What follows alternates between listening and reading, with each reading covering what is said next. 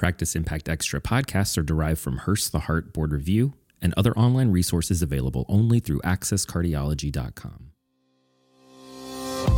TAVR and surgical AVR are frequent treatment options. But what are the outcomes of patients who have complex coronary artery disease undergoing these procedures? Hi, I'm Dr. Bernie, and welcome to Practice Impact Extra. There are several trials and studies comparing TAVR and SAVR outcomes. However, many patients with complex coronary artery disease were excluded from the main randomized trials. No data exists comparing TAVR plus PCI to surgical AVR plus CABG. A study set out to compare the clinical outcomes associated with TAVR and PCI versus surgical AVR with CABG.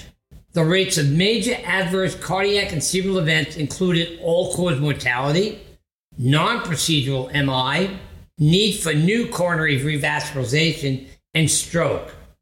800 patients were enrolled. 598 underwent surgical AVR with CABG, 202 underwent TAVR with PCI, with a median follow-up of 3 years. So what were the results? All-cause mortality, no significant difference noted between the two groups. Myocardial infarction, no significant difference between the two groups. Stroke, no significant difference. However, there was a higher rate of new coronary artery revascularization in the TAVR plus PCI group. So what can we conclude?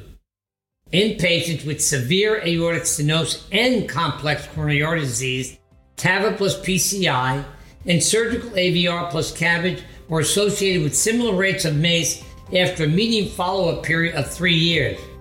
However, the TAVR plus PCI recipients exhibit a higher risk for repeat coronary artery revascularization. I believe future trials are warranted to confirm these findings.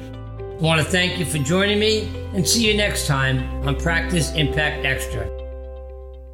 We hope you enjoyed this podcast from McGraw-Hill. Subscribers to Access Cardiology have instant access to over 25,000 pages of rich medical content, receive medical updates from trusted experts, and have access to other special features. To subscribe or learn more, please visit accesscardiology.com.